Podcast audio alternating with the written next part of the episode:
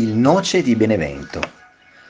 Oggetto di riti pagani e religiosi, il noce di Benevento era un antico e frondoso albero di noce consacrato al dio germanico Odino, intorno al quale si riuniva una comunità di Longobardi stanziati nei pressi di Benevento a partire dal VI secolo, nei territori originariamente abitati dai Sanniti.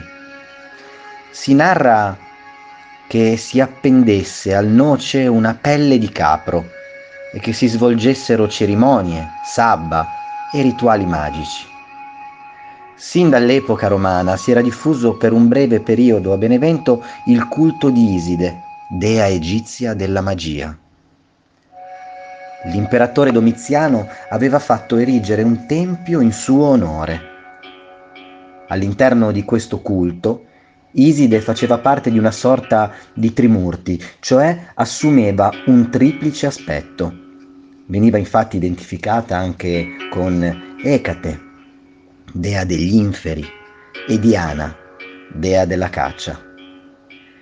Il culto di Iside sta probabilmente alla base di elementi di paganesimo che erdurarono nei secoli. Le caratteristiche di alcune streghe sono ricollegabili a quelle di Ecate, ed inoltre lo stesso nome in cui viene indicata la strega a Benevento, Gianara, sembra possa derivare da quello di Diana.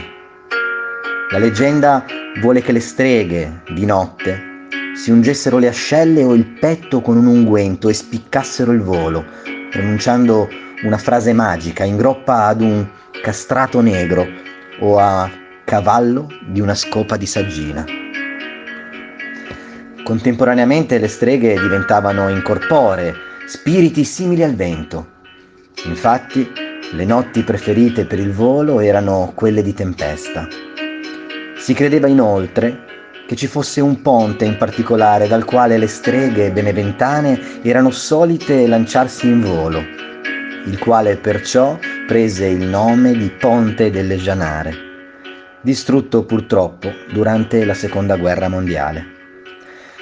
Ai sabba sotto il noce di Benevento prendevano però parte streghe di varia provenienza. Questi consistevano di banchetti, danze, orge con spiriti e demoni in forma di gatti o caproni e venivano anche detti giochi di Diana.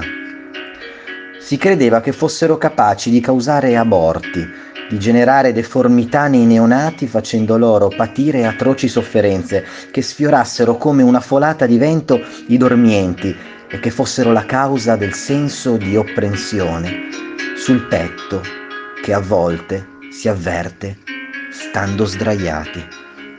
Si temevano anche alcuni dispetti più innocenti, per esempio che facessero ritrovare di mattina i cavalli nelle stalle con la criniera intrecciata o sudati per essere stati cavalcati tutta la notte.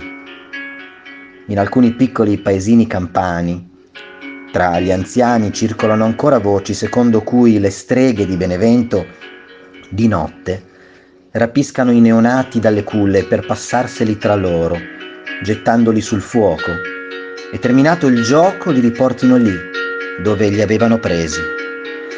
Le gianare, grazie alla loro consistenza incorporea, entravano in casa passando sotto la porta, in corrispondenza con un'altra possibile etimologia del termine di Giano, porta.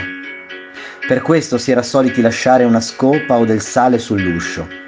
La strega avrebbe dovuto contare tutti i fili della scopa o i grani di sale prima di entrare, ma nel frattempo sarebbe giunto il giorno e sarebbe stata costretta a rinunciare e ad andare via.